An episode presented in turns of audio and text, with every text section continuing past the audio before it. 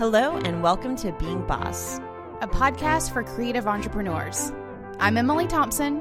And I'm Kathleen Shannon.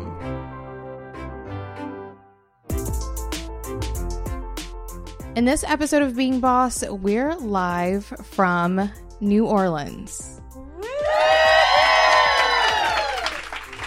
We are here for our fourth Being Boss vacation. And so far, it's been a blast. I mean, it has been so much fun. And in case it's not fun enough that we're that we are recording live in New Orleans, this is also our 200th episode. So you'll be following along today as Kathleen and I talk with our vacation attendees about all the lessons that we have learned about showing up and doing the work through 200 episodes of Being Boss. As always, you can find all the tools, books, and links we reference on the show notes at www.beingboss.club. Hey, bosses, you know that FreshBooks has been supporting us for a long time, but I want to give you some more specific features about how FreshBooks Cloud Accounting can help your business right now. So, first off, let's talk about invoicing.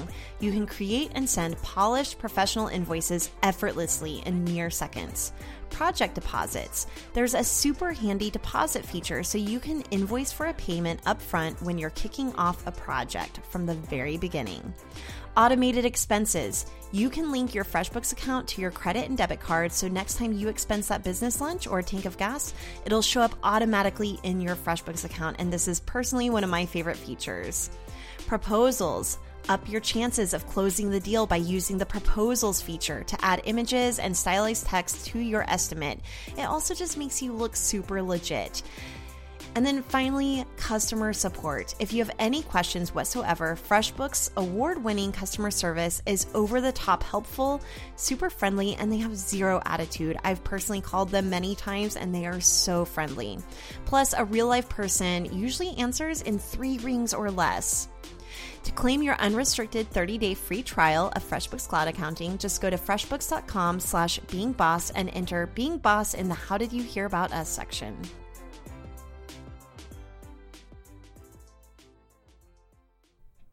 Now let's do it. Let's do it. So, in this episode, we really want to come back and look at everything we've learned over 200 episodes. And honestly, live in New Orleans, I feel like I have learned so much just in the past 48 hours. So, I'm going to probably, and you, Emily, will see some of the lessons that we've learned from the bosses in attendance showing up in this episode. And we're so excited to have a little bit of input from some of our bosses that are here live with us in New Orleans. So let's dig in because this is going to be a big one. Right. So, as you guys probably know, especially if you have the book, we see that there are several foundations of being boss. And so, what we're going to be doing today is going through each of those foundations and really hit on the points that we have found most inspirational or life and business changing along the way. Because we have talked to some really awesome people. We've had some hardcore conversations between ourselves, and we've talked to so many of you. And it's funny, especially whenever we started writing the Being Boss book, I told Kathleen, I was like, this process is going to make us more boss. And I cannot reiterate, iterate and reiterate again and again how much more boss being boss has made us. So we're going to be going through all of that today. Yeah, and I just want to make a shout out for our book here because that was a big accomplishment. But we've had a few people come up to us here and say, I held off on buying the book because I thought it was just going to be more of the podcast, but it's so good. And I'm not trying to like toot our own horn here, but toot toot. Like it's, it really is, um, we summed it all up there. Yes. Yes, it's definitely, it was a business baby that we created together and it definitely it helped us one look back at all that we have talked about and found out um, from recording the podcast but it also really gave us a lens through which we look at the future and what being boss will become beyond business baby number one or book baby number one um, into the things that we create ongoing so Yeah. Let's all right. started. Let's dig in. So, Emily, yes ma'am where are you feeling with mindset whenever it comes to being boss? You know, that is the thing that we start with. Your thoughts are things and they become reality. And so your mindset plays a huge role in your work and life. So what have you learned over the past 200 episodes or even over the past year? The biggest shift that I have made is that entrepreneurship is not for everyone. This one was a really hard one for me to learn, where for a really long time, I saw entrepreneurship as the solution to any job problem you could ever have. Where if you don't like your boss, or if you don't like getting up in the morning, or if you don't like the projects you're working on, or whatever it may be, then you should be your own boss. And what I've realized through having tons of conversations with bosses like those in attendance today, or with the people that I've coached with, or people for whom I've built websites, is that those of us who are doing this, who are successfully showing up and doing the work and reaping the rewards, we're not one in a million. Well, maybe one in a million, maybe one in a several million, but not everyone can do this. And that makes us so much more special and so capable and so worthy of whatever worth we think we we deserve. Um, that was that has been the biggest shift that I have made is just how special those of us who show up and do this really, really are. And it has changed the way one i show up for myself and two how i show up for you guys and what i expect from you guys and then also it's also rela- it's also allowed me to release a lot of the expectations that i have for everyone else which has made traveling through life in general significantly more easy. Hmm. Well, and with that, I think a big mindset that I've learned over 200 episodes, we use the word entrepreneur pretty loosely. I don't know that I'm like a capital E entrepreneur. I thought I was because I worked for myself, but the more I've learned about working for myself, the more I've learned that I'm kind of a hybrid between a freelancer and a small business. I remember the day that you realized this, and it was like a light came on where Kathleen had been pushing herself to be the entrepreneur, to work on a level that does not resonate with how you best show up. And that was also around the same time that I was realizing that not all of us are actually entrepreneurs. And one of the things that we've been doing for a very long time is defining for ourselves and for others what the difference is between a freelancer, a business owner, and an entrepreneur. And that I'm sure will be a whole episode in itself in the future. But it has been really interesting to watch you figure out what you are along the way too. And I would still loosely say, like, yes, I'm a creative entrepreneur. I would identify with that. But what it's done is it's released the need to keep up with all the Joneses, to keep up with all the entrepreneurs that I admire who are making money in their sleep and having million dollar launches on their, you know, courses and products. I like working with clients. I like building a team. I like just doing it in a, I guess, if anything, what I've really learned over 200 episodes is that it really goes back to the basics and it goes back to the basics of what feels true for you. And so that's been a big shift. I feel like I'm just coming full circle to some of the things that I was thinking about and learning whenever I first started my business and really coming back to that, giving it all away for free, being generous with your gifts of knowledge um, you know, really focusing on the client work. Like I'm coming back to client work and that's really fun too, but I'm not getting paid if I don't have clients. And so that's been really exciting. And at the same time, still admiring people like Emily who are capital E entrepreneurs who are still dedicated and devoted to building that kind of empire as well. And just acknowledging that we're all going to be doing it in different ways. And that is okay. Can we talk about the sort of defining moment that we realized? Well, you may not know. I don't about. remember it. Let me tell you what was happening. So it was a moment when Kathleen and I realized how we preferred getting paid, mm. and that Kathleen wants to do work and get paid for it, like pretty immediately. Like do the work, get paid. I'll do the work, do the work, do the work, do the work, do the work, so that someday I'll get paid. And I think that's a very, somewhat definitive definition we can say that twice, um, of what an entrepreneur is and how that is different from maybe a small business owner and especially a freelancer, where I don't mind building and building and building. I joke, not joke, but joke often that I still work for free a lot, a whole lot, because I'm doing things to get paid in the future. I'm creating the thing, pouring passion into things. And that lifestyle is not for everyone. Kathleen. It is not for me. I want to do the work and I want to get paid. Right? So, a little difference in I don't know, preference. Yeah. And, but I love that like we can be friends and business besties through it. And that took what, four years of conversation to figure that out. Yeah. And we, we can be, yes, friends and business besties, but also business partners and realize that we have different preferences and how it is that we show up to do basically the same work. Yeah. All right. Anything else that you've learned with mindset?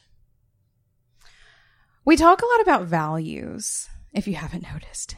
Um, and one of the things that I've really found myself getting a lot of value out of is that value practice. If we can use the word value 18 more times than the next five sentences.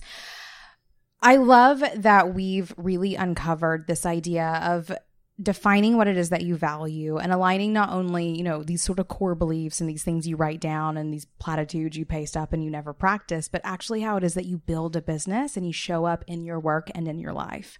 That one, again, one of those things that you hear people say and you're like, eh, that's cute. Like, of course, that's so obvious and it makes sense, but actually practicing it.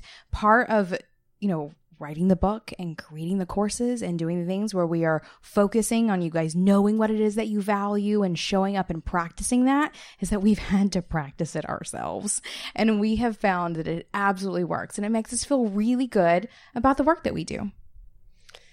So, one of the things that I've really been thinking about a lot whenever it comes to mindset is cultivating confidence. That's the one thing that we kind of come back around to time and time again. We've had our confidence shaken at times. And a lot of our listeners come to us asking about fraudy feelings and how can I know my worth and how can I just feel better about putting one step in front of the other. And I think that we've both had a year where our confidence has been shaken because we've done big, risky, exciting things. Um, and I guess I suppose this episode is a little bit of coming back to things that I've said before and saying maybe I was wrong. And I have new ideas, and that's cool too. Over 200 episodes, I hope our ideas have evolved. And one of the things that I've always said is that you don't have to be inspired to do the work. And I undervalued inspiration. And I have found that this year, I don't necessarily need to be inspired to do the work. I can go through the motions and we can talk about habits and routines and those things that support you whenever you're not feeling, you know, super excited or inspired or motivated. But I do need to be inspired to create something I'm proud of and something that I can't help but create in my off hours or you know, even if I have a task of to do list, the thing that will make me excited to show up and you know what, I'm going to push all my other tasks to the side so I can write this thing or create this thing. And so I have found that the inspiration comes from the stuff that feels like life, the stuff that feels like memory makers or the stuff that feels just a little bit next level, the things that you can't really grab onto, the intangible.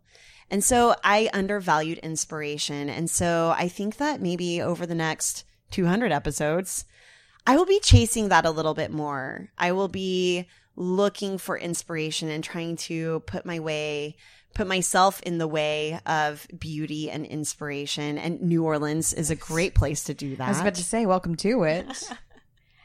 right, agreed. And that's something again that we found out along the way is yes, we can show up and just do the tasks, but extra magic goes into it when you're actually excited about doing the tasks.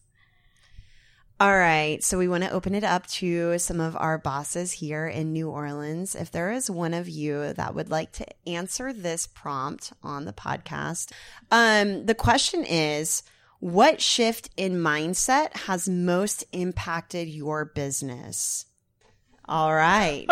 Monique, who has no voice, we would love to yes. hear from you. All right, so you're gonna come sit up here by David.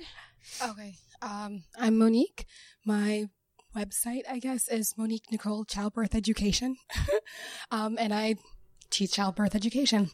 And it was really, uh, I had an epiphany well, one day. I was getting ready for my class and I was like, oh my God, all these people paid me because they know I know my stuff. And I was like, yeah, I do know my stuff. And every single time I got a little nervous because sometimes I just don't want to go. I just want to stay in my bed. You know, um, it's a two hour class and I talk the entire time. I, I don't know. I just was like, they actually, they trust me because they know that I know it. And I was like, I know it. I love this. And it was so exciting. And then I also got super relaxed. I didn't feel stress around it because my students know I know it. You know, so that was, that was huge for me. Thank you. I love the idea of your students trusting you, cultivating more trust in yourself. And then that shifts into a relaxed state in which you can share and teach even more. Thank you, Monique, for sharing. All right, let's talk about some habits and routines. Because we often talk to the people that we're interviewing, um, and even like just experts that we're talking to on the side. Like, what are you doing all day? Tell me about your morning routine. How are you getting ready for work? What are you doing at night to wind down? We all know that habits and routines are the things that set us up for a productive day and for getting all the things done that we want to get done. So, we've learned a thing or two about habits and routines. Yeah. So one of the I, we talked a lot about habits and routines in our rituals and routines episode, and that was a lot of personal routines, like morning routines. So you can catch up on that episode. I'm not going to tell you any more about the Himalayan salt water that I drink or the walks that I go on or the working out. I want to talk more about a professional habit and routine that has been a game changer. So for me, I moved from my physical agency space in Oklahoma City across the country to Detroit. And I've always worked remote with Emily on Being Boss. And one of the things that we do at Being Boss is we have a weekly FaceTime check in. For us, it's sometimes daily but really using that dedicated time that is on our calendar to check in with each other and have a management meeting is so important. It has that accountability in there. It has that time where you can talk through and brainstorm. And so I've started implementing this. This is something we're good about at Being Boss. I've really started implementing it with my team over at Braid. We are all very autonomous. We are all very in charge of our own work and what we're doing. But you have to remember that part of your company culture. Like company culture is an important part of your business as well. And so even if everyone's checking off the tasks and to dos, checking in face to face allows you to start to brainstorm and create and just feel connected to each other. And that's a word that I keep seeing coming up at this vacation as a value that is so incredibly incredibly important. So how do I stay connected to my team? How do I stay accountable to my team? How do I hold them accountable? Weekly FaceTime check-ins is huge. And so that is a habit and routine that I've put in place.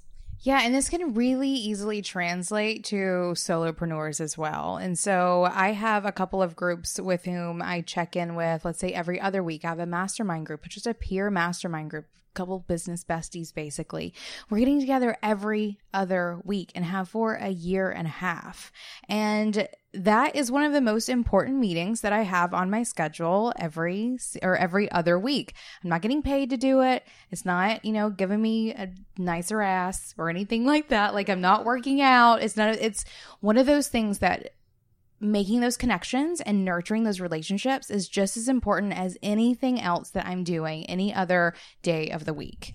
Um, just as important as those deadlifts. Just as important as those.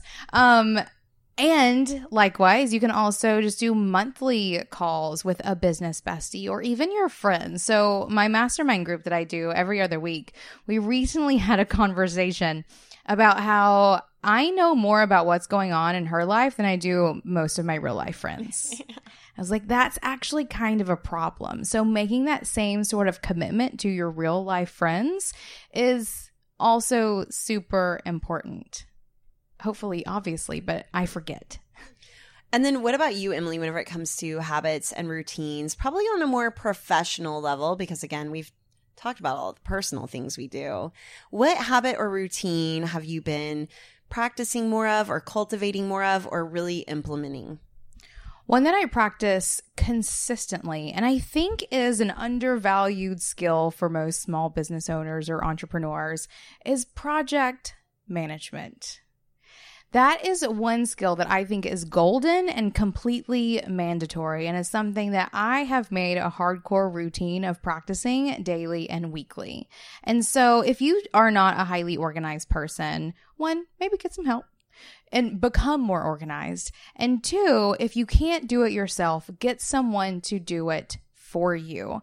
Um, because very often I'll find creatives who have so many inspiring ideas, or maybe they just have like that one amazing that idea that they're trying to act on, but they can't manage the project enough to actually make it happen. So for me, I begin my week every Monday morning with sitting down and looking at my entire week ahead. And so I'll see what's due, what it is that I have to do, what meetings are on my schedule. I'm managing all of my projects on a weekly basis. And then I'm also doing it pretty daily as well. I'll do it for my team, I'll do it for myself. I'm going in and just consistently looking ahead and seeing what it is that, what it is that I have to do and making sure I'm able to show up every day ready to do that thing. Um I also it is part of my routines that every time we start a project or start it's part of my processes. Every time we start a project i completely map out the entire thing so that i'm not overwhelmed when i get into the middle of it or i'm not missing out on things as i start to dive in Project management is a skill that I think everyone should have if you want to run a business. And I think it has to be a part of your habits and routines, an ongoing thing that you are practicing in order for you to accomplish all the wonderful things that you want to accomplish. Were you ever bad at project management? Yes. What was Believe that like? Like, what was that transition then from, like, what habit and routine did you actually have to put in place from going from unorganized to organized? I don't think it was any one thing, and Corey can attest to this, all of my crazy attempts at project management back in the day. It was trying out all kinds of things. It, and for me, it was a mindset shift around, you know, ooh, it's all grossing me out because it's everywhere and I don't know what to do next. And understanding that for me to be profitable and effective and efficient, I had to figure it out. And so we began trying out all kinds of things around different, different pieces of software. We tried note cards. Remember the note cards that we had?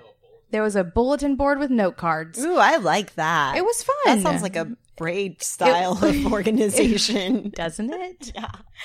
It it totally worked. It actually that one got us through one of the biggest or the busiest seasons that we've ever had or we ever had in websites. Um, was seeing everything that needed to be done, being scared about it, and knowing that if I could just manage the projects, it would all get done. And so it was a shift around knowing that it was a mandatory part of becoming profitable, and two, testing all the things until we found something that worked. I also love that it wasn't just the act of being organized that helped you get organized. It was profitability and efficiency and these other support values that motivated you, that took you over the edge of, well, I should be more organized to actually having that incentive. Yeah. And it does great things for your clients as well. So in the service industry, if you're stuff is a mess, your clients aren't going to be very happy. And no one likes an inbox full of angry clients. So if nothing else is a motivator for you, think about walking into a happy inbox every day. All right, I would love to hear from one of you. What habit or routine in your work really helps you feel supported and grounded or efficient and profitable? Rochelle. Um, hi, I'm Rochelle, and my website is The Art of Love and Money. And um, one of my favorite habits and routines that I use through my life and my business is um, goal setting yearly. And I use those um, weeks in between Christmas and New Year's, and I just kind of really get dreamy and fill up a notebook. And then I go through and I pick three to five items that I want to make sure I get done in the next year. And then I um, set up my savings to automatically draft to that so that I know no matter what else I do with my money, I'm getting those three to five things done. And I also do those quarterly and um, assign nine things that I want to do in 90 days. And they can be small or they can be big. But if you put something on the calendar every 10 days, like you're like waking up excited for life every single day, um, because it's like, oh yeah, it's Wednesday, and today I'm gonna like get the ingredients to make that homemade cheesecake for the first time, or um, maybe I'm going to um, plan out a trip to Ireland, or I'm going to whatever it is. It could be big or it could be small, but I think inserting goal setting into small increments makes a huge difference in my life. I agree. And my favorite thing about this is you creating automations to support your goals. Thank you. Now, we know our bosses, and we know that many of you are looking to easily sell online courses, memberships, and digital downloads to your audience. Well, we found a solution for you in Podia, your all in one digital storefront where you can sell your online boss creations in one place with no technical knowledge needed, no third party plugins required, and zero transaction fees. Start selling today with a 14 day free trial of Podia and, as an exclusive offer to the Being Boss listeners, 15% off for life by going to podia.com slash boss. That's P O D I A dot com slash boss.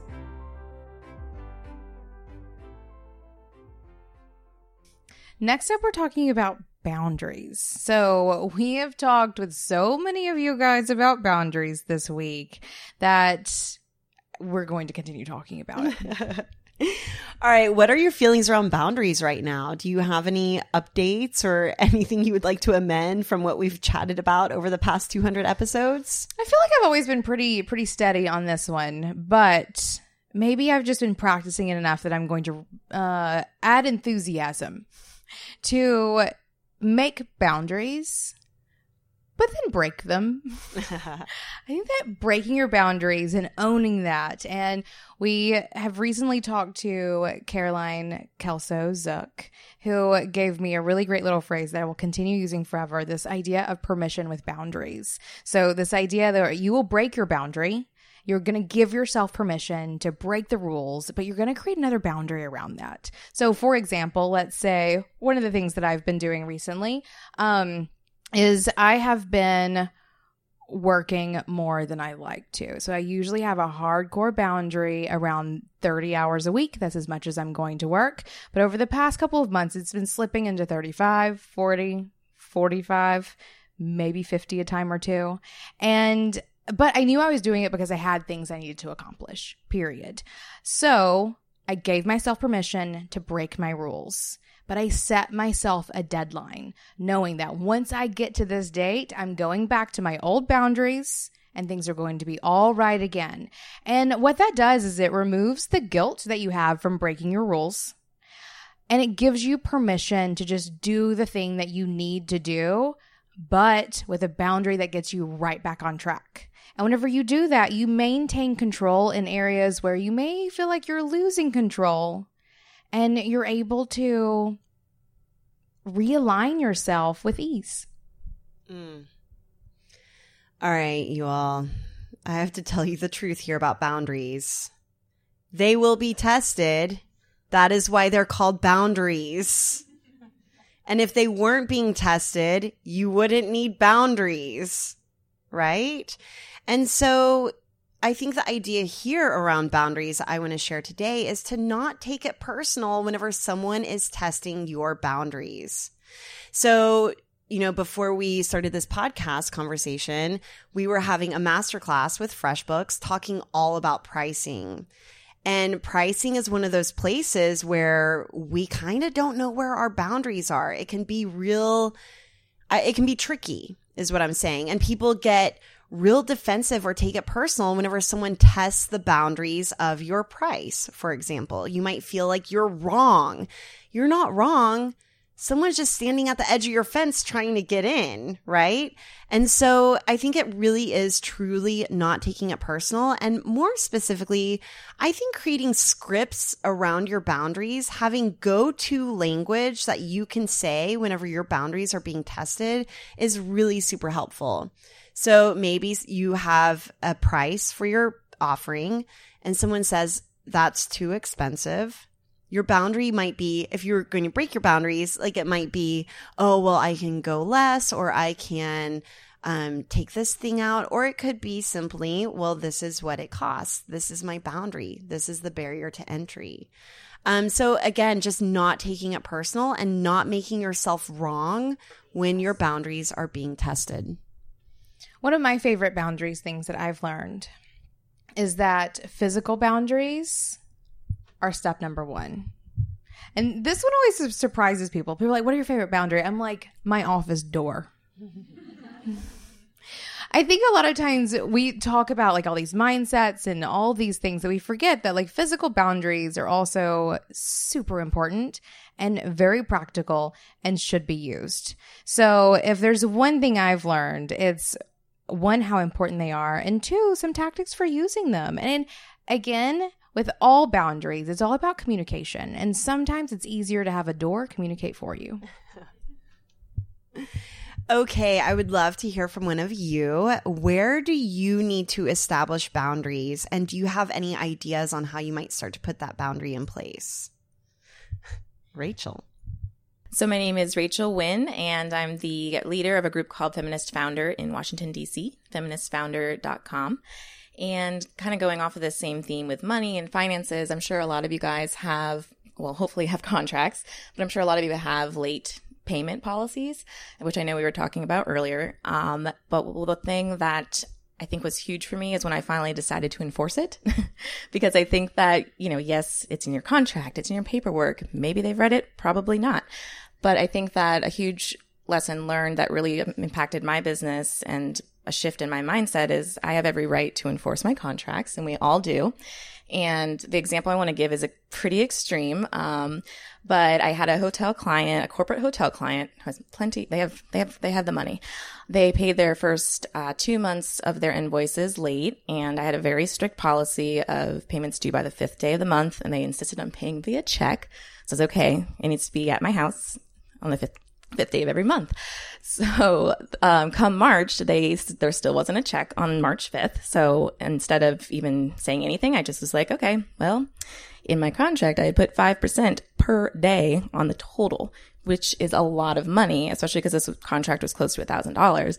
And so I just, you know, started to keep track of that. And then halfway through the month, as usual, they're like, Oh, hey, um, question about this like other invoice you sent us. What's this $800 bill? And I'm like, oh, those are the late fees that have been accumulating.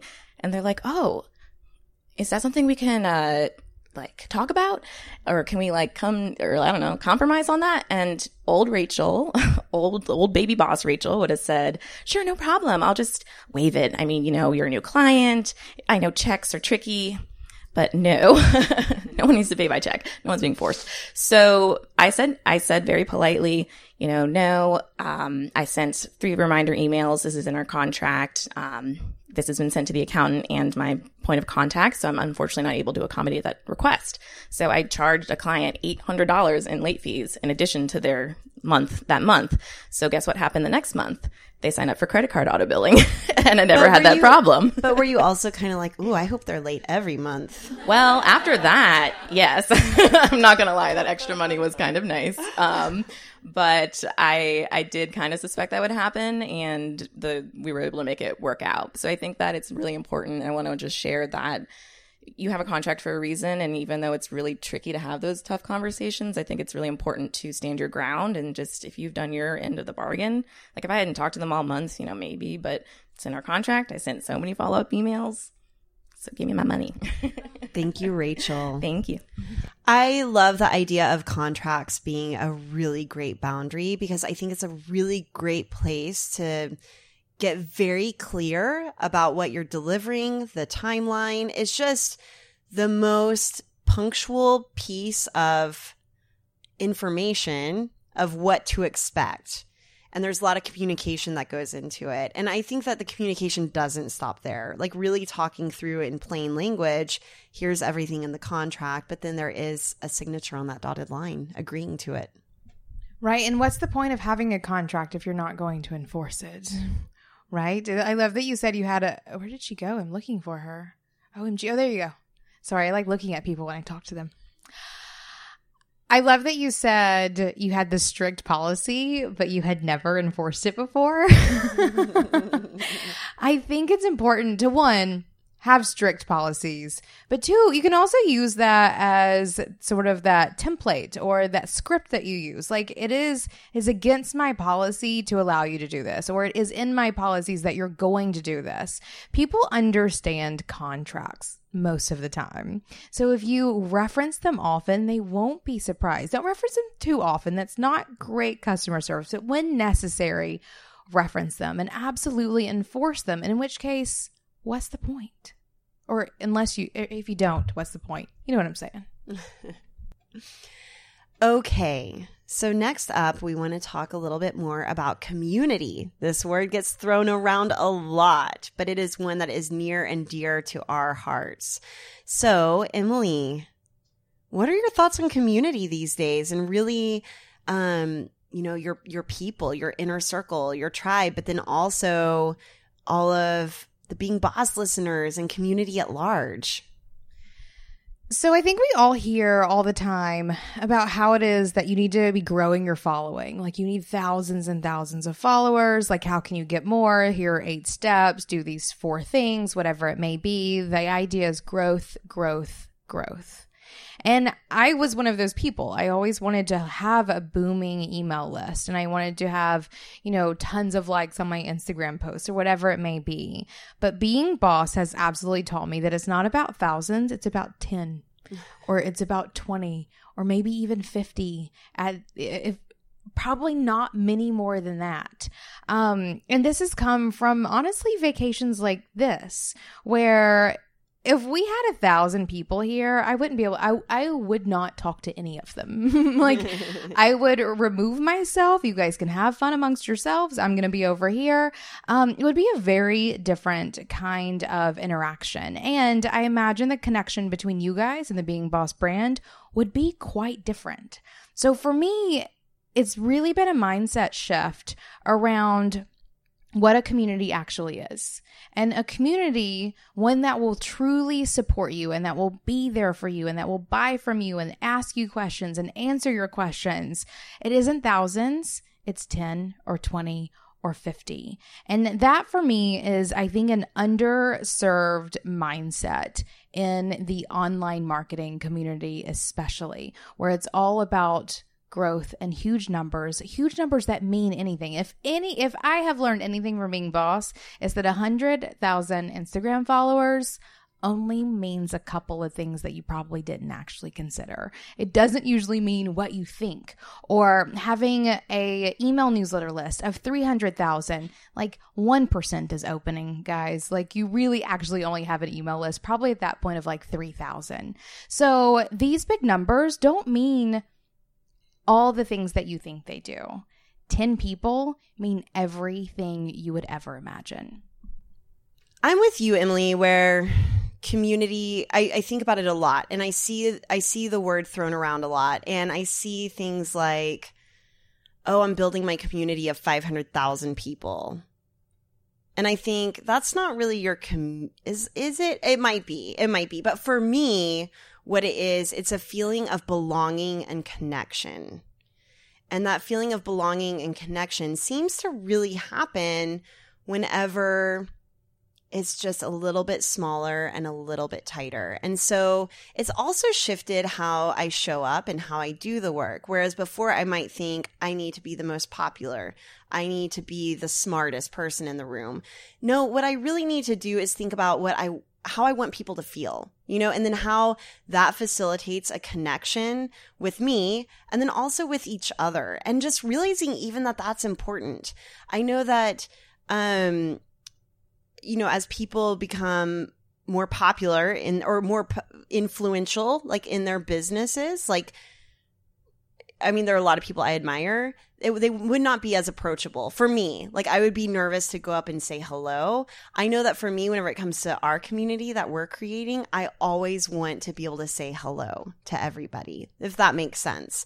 And so, just really understanding that how I show up in a community in that way, like, it means being vulnerable. Like, I, we get shy too, right? And being vulnerable enough to, put on a vacation and see if people show up and being vulnerable enough to, you know, say hello to everybody, even whenever you feel like you just want to duck away. Um, that's what it means for me. So just this idea of belonging and connection. And then on a personal level, you know, since moving away from a lot of that community that I had in Oklahoma City and moving to Detroit, I'm really starting to see with a little bit of distance what that looks like too. And so that's been really interesting too. Again, like that testing your boundaries to really see to really help you define something. And so that's been instrumental in helping me define what community really is. I love that. I love what you talked about. I love what you talked about vulnerability because that's one thing that I've learned too, where, you know, sending out an email and having a coffee chat where you're only telling the other person about your credentials, like that's not vulnerability. That's not a real connection. I don't want to be their client and I don't want them to hire me. You know, like showing up and giving a bit of yourself and asking really great questions and listening to when the other person talks and telling about your dreams and aspirations it's not the normal networking shtick, but I find that it is so much more beneficial and rewarding and creates deeper connections. And you cannot have a business. You cannot make money. I don't think, at least I don't think I could make money and feel good about it without those kinds of connections. So we're always talking about, and I know I'm doing this, like making sure you're setting up your systems, making sure you have a great product, making sure you know who your dream customer is, but are you growing a community. And community can be your peers. It should also be those dream customers. It can be people that you are going to ask to mentor you someday in the future, or is going to be someone that you're going to mentor someday in the future. It is those connections that will make all the difference because one friend will tell four friends, and those four friends will tell four more friends. And that's going to happen if they have a reason to talk about you, and vulnerability is what will get you that. Mm. So it's kind of making me think about high school a little bit. Oh my God. I'm coming back to thinking about the popularity comment that I made. I want to clarify it a little bit because in high school, I was the band nerd playing French horn in my art classes, voted most nonconformist every year. Surprise. And I was proud of it. I wore it like a badge, but what it meant is that I was cutting myself off from making really meaningful relationships. And I kind of missed out because I thought I had to be popular in order to fit in. I didn't realize, oh no, I can just build a community with all the other band nerds and all the other art nerds. And I feel like that's what we've done here at Being Boss. I'm not trying to call you all nerds, but you know what I mean, right? Um, I you don't have to be the most popular, and I guess that's what I'm trying to say, and that's been a big lesson for me. So. All right, what about you guys? We would love to know from a boss here what does community look and feel like to you? Um, I'm Sammy Jensen. My two companies are Flora Apothecary. I've been on the podcast before, episode 117. I've been saying that a lot this weekend. um, and my other company is just my name, Sammy Joe Jensen. Um, so I make 100% natural skincare. Uh, and vegan skincare. Um, and I also do branding and marketing freelance work.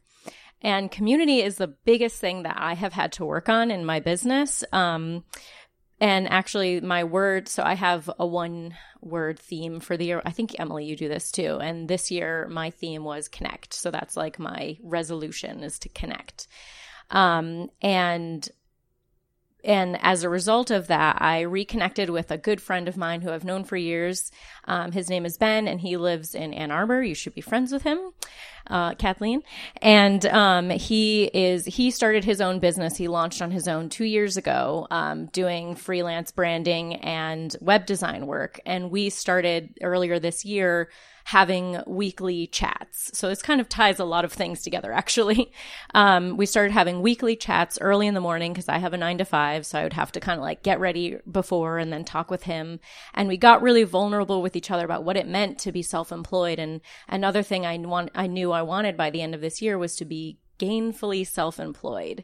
And so I talked with him a lot about that. And then I also became more involved in the Rising Tide Society and started going to their Tuesdays together. Um, started to reach back out to my friends and my, you know, the um, entrepreneurs in my area that I could connect with and, and really kind of build this community of people who were like minded and were already either doing the, the work and being self employed, um, or were on their way to it. And that in turn gave me a lot of confidence and realizing that this is a possibility and I could do it.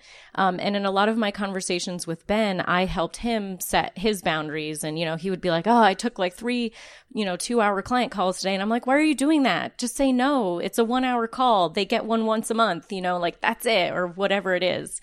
Um, and it just, it just kind of made me realize that this was again like something that I could do and I very specifically timed coming here and then um, putting in my one month notice at my full time job next week because I knew I would have the confidence to do it. Um, and so just just to say that like you definitely can't undervalue community because when you're feeling overwhelmed, um, you know, undervalued, and you you know you really feel like you can't make it work just build around you the people who have made it work or are on the same the same track as you and talk to them about it and they'll they'll build you up and it's been amazing. So, thank you.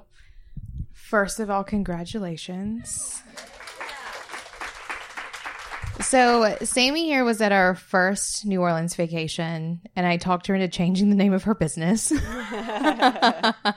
I'm so glad you're back here, and thank you for sharing that. It also made me think of something where you realize that none of us would be here.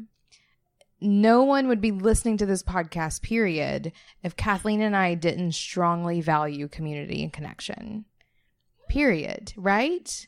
So, just to punctuate that one, something came up once can't remember exactly what how it was said, but the idea of like community literally being the most important thing of all of this, of all of the businesses that we are building. Like, sure, you can build businesses without it, I'm sure, but the kinds that we're here to show up and build, it's all based on community. We all want to connect with others. We want to serve people in some way. Um, so that connection, that community piece is is really, I think, the vast underlying foundation of all of this. I also want to kind of redact something I've been saying for years, which is that I will never give you permission to quit your job. It is something that we've been saying because we can't make that decision for you. But since being on book tour and connecting with so many people in person, one of the things I hear over and over again is listening to you all help me quit my job and launch my own thing. So if you need permission to quit your job, here it is. Do it. What's the worst that will happen? You can always go get another job if it doesn't work. So here is your permission to quit. Holy cow. Yeah. Just laying it all down in episode 200. Right. In which case, let's go into work Yeah. and the things that we have learned there. I'll let you go first this time. Oh, wow. I have learned that I truly can't do it all. I mean, I like to think that I can. Um, but I've had to really sacrifice in some areas to scale in others. And this can be as little as knowing that I love doing design. And sometimes I keep it a secret that I'm still designing some braid methods for my clients. Like, it's just so funny because I feel like I should be in this position where I'm just creative directing and I'm not pushing any pixels. But I want to be doing that. That makes me feel good. It makes me feel productive. It makes me feel valuable and it helps me show up for some of the big vision work in a more authentic way. When I can design our Instagram posts, even though somebody else could do it for us, it makes me feel connected to our brand in a deeper way in where, in which We can talk about building community or writing a book or whatever bigger vision things we want to do. Um, but also, yeah, knowing that I can't do it all has been huge. And it might mean that some months I take a pay cut, or it might mean that some months I have to say no and have a little bit of fear of missing out, but that it's fine. Um, so that's been my biggest lesson with work. And really prioritizing, though, then what it is I do want to be doing all day and what it is I do want to be known for. What do you, wait, what is that? What do you think about that? It. Do you I like liked it? That was just my like it face. Okay. I'm sorry. I'm sorry. If I it did couldn't not- tell if you liked it or if it made you want to throw up. Sometimes those faces are the same. Now I'm going to redact something that we have said a gazillion times. Ooh. And that is, we talk often about how you need to get narrow. And I know that's even like a braid foundation. So I'm about to step on some braid toes. But I'm beginning to think that getting narrow isn't better. Mm. That it's not the purpose of what it is that we're here to do. It's not always about getting so specific that we know exactly who we're working for and exactly what we're doing. Sometimes I think that for some people and many situations that getting really broad with your knowledge, with your expertise positions you in a way that makes you more interesting and unique and marketable than everyone else who's specializing in similar things. So I love this idea of finding the differences and finding the benefits between specializing versus being really broad with your knowledge. I love the idea of exploring new kinds of business models. So, Sammy, you saying that you are doing um, your products, but then you're also doing branding and marketing. We all have windy roads. And sometimes I think that getting really narrow takes us to a dead end. Ooh. Heard that. So can I can I speak on this? Uh, this is a conversation. Let's do it. Okay. So I do think about getting narrow. I mean, I think about getting narrow and widening back out. Like going through a doorway is the getting narrow. And then once you're in the room, how can you start to explore? And really just kind of thinking about moving through, let's say a giant castle, right? And you're going through different doorways and walking into bigger rooms. And so I do think of getting narrow as something that can help point you in the right direction. But I will say that getting narrow has allowed me to broaden back out. It's given me the permission and confidence to, to broaden back out. But getting narrow has helped me get into that definition and point me in the right direction and help me know which door I want to walk through. I agree. I agree with that. And to continue, it's formulating as we're saying all of this. Narrow is important, especially for creatives who need to figure out what they're doing next. like we all have shiny object syndrome for sure. And narrow is important to make sure that you are selling yourself. But I also think about, you know, what is it? To be a millionaire, you need seven streams of revenue or like mm-hmm. that's some stats in there somewhere. Or maybe someone I'm made it up. and I'm going to repeat it I'm just kidding. right? Like those seven streams of revenue can't all be in the same thing. Or mm, what's the fun in that when you can do several different things? And sometimes I think this idea of getting narrow, we see it as the end all, be all of what it is that we're creating. And I like this idea of using it as a way to focus in so that you can broaden back out. So maybe this isn't so much as me redacting something we say, but me growing a point of view that we've had into the next phase of it, where I want to give you guys permission to broaden back out after you get narrow. And I will say, you know, narrowing in on branding and blending more of who you are into the work that you do and personal branding has been the way that I've gotten narrow, but I've been able to broaden back out by sharing what I've learned along the way at being boss. And we have covered multitude of topics here. That's a broadening back out. And that has also getting narrowed afforded me the ability to invest in rental properties. And that's another business, again, that I don't necessarily want to be known for, but is another like broad area you know, right? And so I do think that getting narrow has afforded me the opportunity and privilege to broaden back out. I feel like I just said that eight times in You a did. row. I'm sorry. It's fine. uh, can you edit that accordingly, Cordy? Right. So I think this is a really great example of how having these conversations has helped build future conversations where you do have to have a point of view. We got really narrow on this idea that you have to be narrow. This is so meta, it hurts. But once you're there, you can explore other options. You can see how it grow grows and changes. And that's for a point of view like this one, but it's also your brand. It's also your expertise. It's also how you show up for anyone and anything at any time. You can figure out what works for you and then you still have permission to explore if you want. And I think that's a a big point and probably one that you're getting to as well is that sometimes staking your claim and your expertise can keep you from trying new things or experimenting or taking on passion projects because it doesn't fit into this box of expertise that I've created for myself. And I think that's where it's dangerous to get too narrow is that if it keeps you from exploring what makes you curious. This also reminds me of something. We're going off agenda, guys. this also reminds me of something that you and I have talked about a lot lately. And especially, well, what we're finding is that, especially in creative businesses, whenever you over systemize and create too many processes, it kills the magic totally kills it. And, and this is just another scenario in which traditional business practices don't work for us. And so this just continues into this idea of creative businesses are a whole different kind of beast and one that we're just now really, even 200 episodes in, really just getting to the next phase of what that means, diving even deeper into what it is to be a creative business owner and how those businesses need to be structured and operated in ways that traditional businesses don't work. So, yet again, we're at the forefront, figuring it all out together as we go.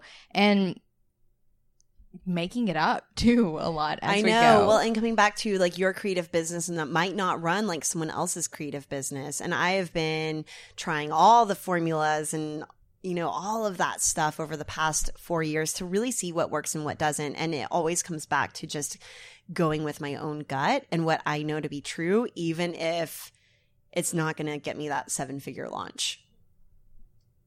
Because I just go. can't do a funnel. This is what it comes down to. okay.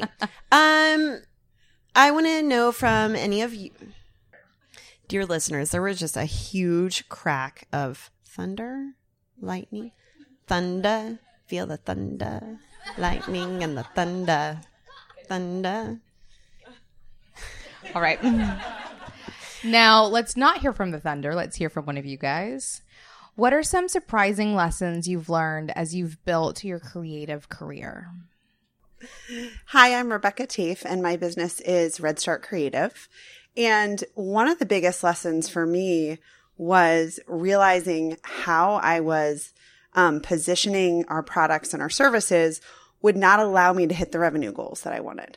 All of a sudden, I was like, oh, I have to sell so many of these things to hit this big number. So um, I decided actually last year at Being Boss, um, I needed to do a huge pivot and go, oh, I actually have to sell bigger things.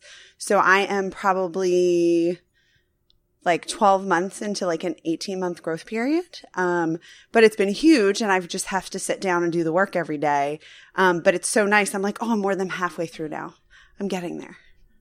A surprising lesson for me has been that 18 months is not that long of a time. It feels fact. like Do it. You know what I mean? But truly, yeah. it goes by so fast. Thank you, Rebecca. And then we had. Thank you. Um, I'm Tori Mistick, and my business is called Wear Wag Repeat. It's wearwagrepeat.com. And I have to say that the little tangent that you guys just went off on resonated with me so much because I have really learned that. Um, so my my business is a website for stylish dog moms, which uh, I know you're giggling, everyone.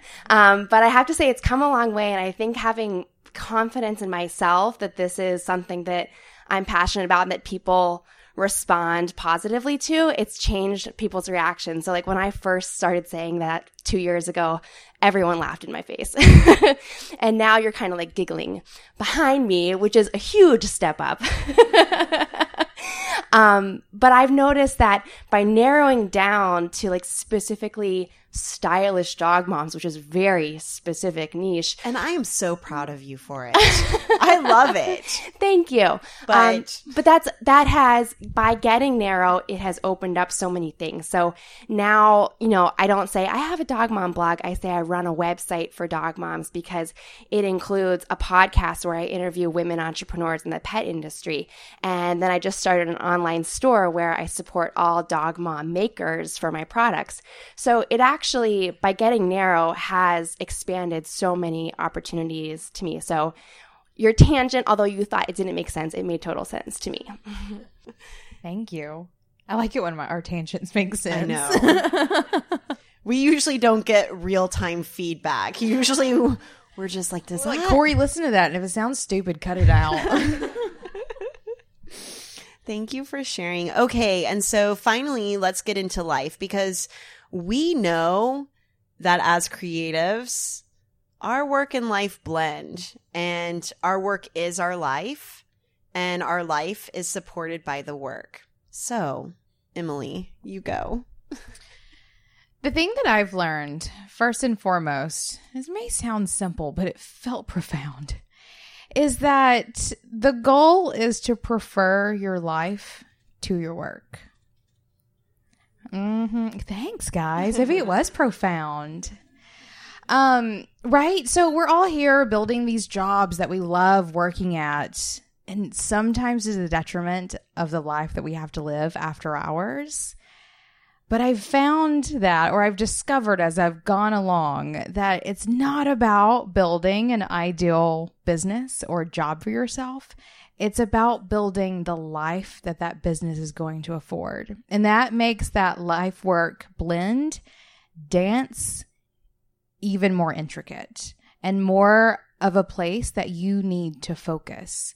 So, this happens for me a lot whenever I'm sitting down working and going, oh, I just want to go sit on my front porch.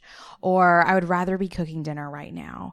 Or all of those sort of things where I find myself, maybe that those aren't even really great examples. Let me think of a better example than that. A good example of this is whenever I would rather be traveling because my life affords me or my work affords me those sorts of things. It's not about me getting up and heading to my inbox. It's not about me getting up and getting to that client or creating the thing that's going to get me paid. It's about the things that they afford. So whenever I'm excited about my life, when I'm really excited about what happens after I do the work that I enjoy doing, I know I've made it. I'm getting to travel cool places, or I'm getting to stop working at four o'clock and have plenty of time to cook dinner for my family. And I'm able to enjoy all of that because I've created a work that allows me to do whatever the hell I want to with my life. I feel like what you're saying here also takes some of the pressure off of the metric goals that you value, right? For sure. I've been releasing metrics from my life, guys. Whoa. That's such Whoa. a lie. That is, I love some metrics and I'll use them. So here's the shift there. Here's the shift that has been made there. I don't use metrics for gratification anymore. I use them to make decisions. It's, it's a very simple change, but one that I've found has helped me a lot because it doesn't matter how many people came to your website. It matters how they got there and what they did once they were there. Those are the things that allow you to make decisions. Um, basing your self worth on how many people come to your website is pointless. So I wrote down in my notes here creative expression dot dot dot and how that evolves. Do you remember what that means? No. Does anyone know what that means? I don't know. But I was just at my grandma's funeral. She was 95 years old and brilliant. She everyone was just talking about how kind she was and how she sang to us every morning that we spent the night. And it gave me a lot of perspective. And I know that on this podcast, I'm like, we're all going to die. Just do the thing. But it gave me a new sense of perspective of that life is life is about making those memories. And sometimes they're really small ones, including the song that you sang to your grandkids to wake them up.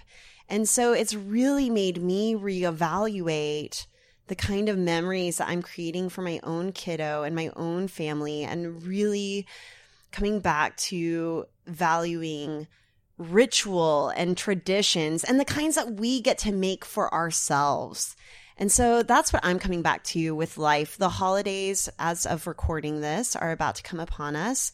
And really just thinking about, I think that's a great opportunity to define and punctuate some of those moments that will be memorable and the kinds of things that I want to I want to leave with.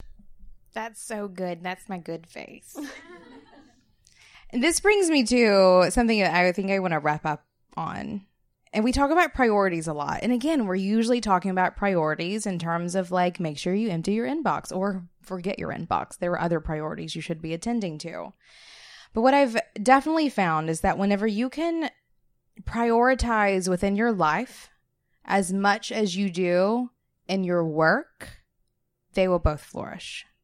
So today in our VIP mastermind, we had eight of you guys who wrote down a life and a work goal. And we had everyone go around and talk about their goal and talk about where they saw some struggles and we workshopped it. Out of those eight people, only two of them mentioned their personal goal. Ooh, right? And we didn't really talk about it much there, but I knew I was going to talk about it right now because every one of them assumed that their professional goal was the most important goal that they had written down. Is that true? Not necessarily. I think that your life goals have to be just as important, in some cases more so, than the professional goals that you are setting for yourself. And we made that space very especially very consciously because we know that you guys probably aren't making much space for your life goals. You're making plenty of glorious space for your profession for your professional goals and I'm glad that we've gotten you there for sure. But we hope you guys are spending some time at some point just as much time on writing down what it is that you want out of your life. Writing down all the steps and then doing the work. Because those life goals are just as important, if not more so, than the work goals that you're setting for yourself. Would we get in trouble if we literally dropped the mic? They're your mics. they are. You won't okay. get in trouble. I would get in trouble. All right. So we want you all to be thinking about those life goals and bringing a little bit more attention to them. Thank you so much for showing up to our live podcast recording. I want to make sure to give a big shout out to Podia which you can try for free at podia.com slash bosses. We loved our mastermind with them yesterday. And then a big shout out to FreshBooks Cloud Accounting, who you know we adore. And you can try them for free at freshbooks.com slash being boss and enter being boss in the how did you hear about us section. But really, truly, shout out to FreshBooks and Podia for helping make this vacation what it was. And thank you to you all for showing up. We appreciate you so much.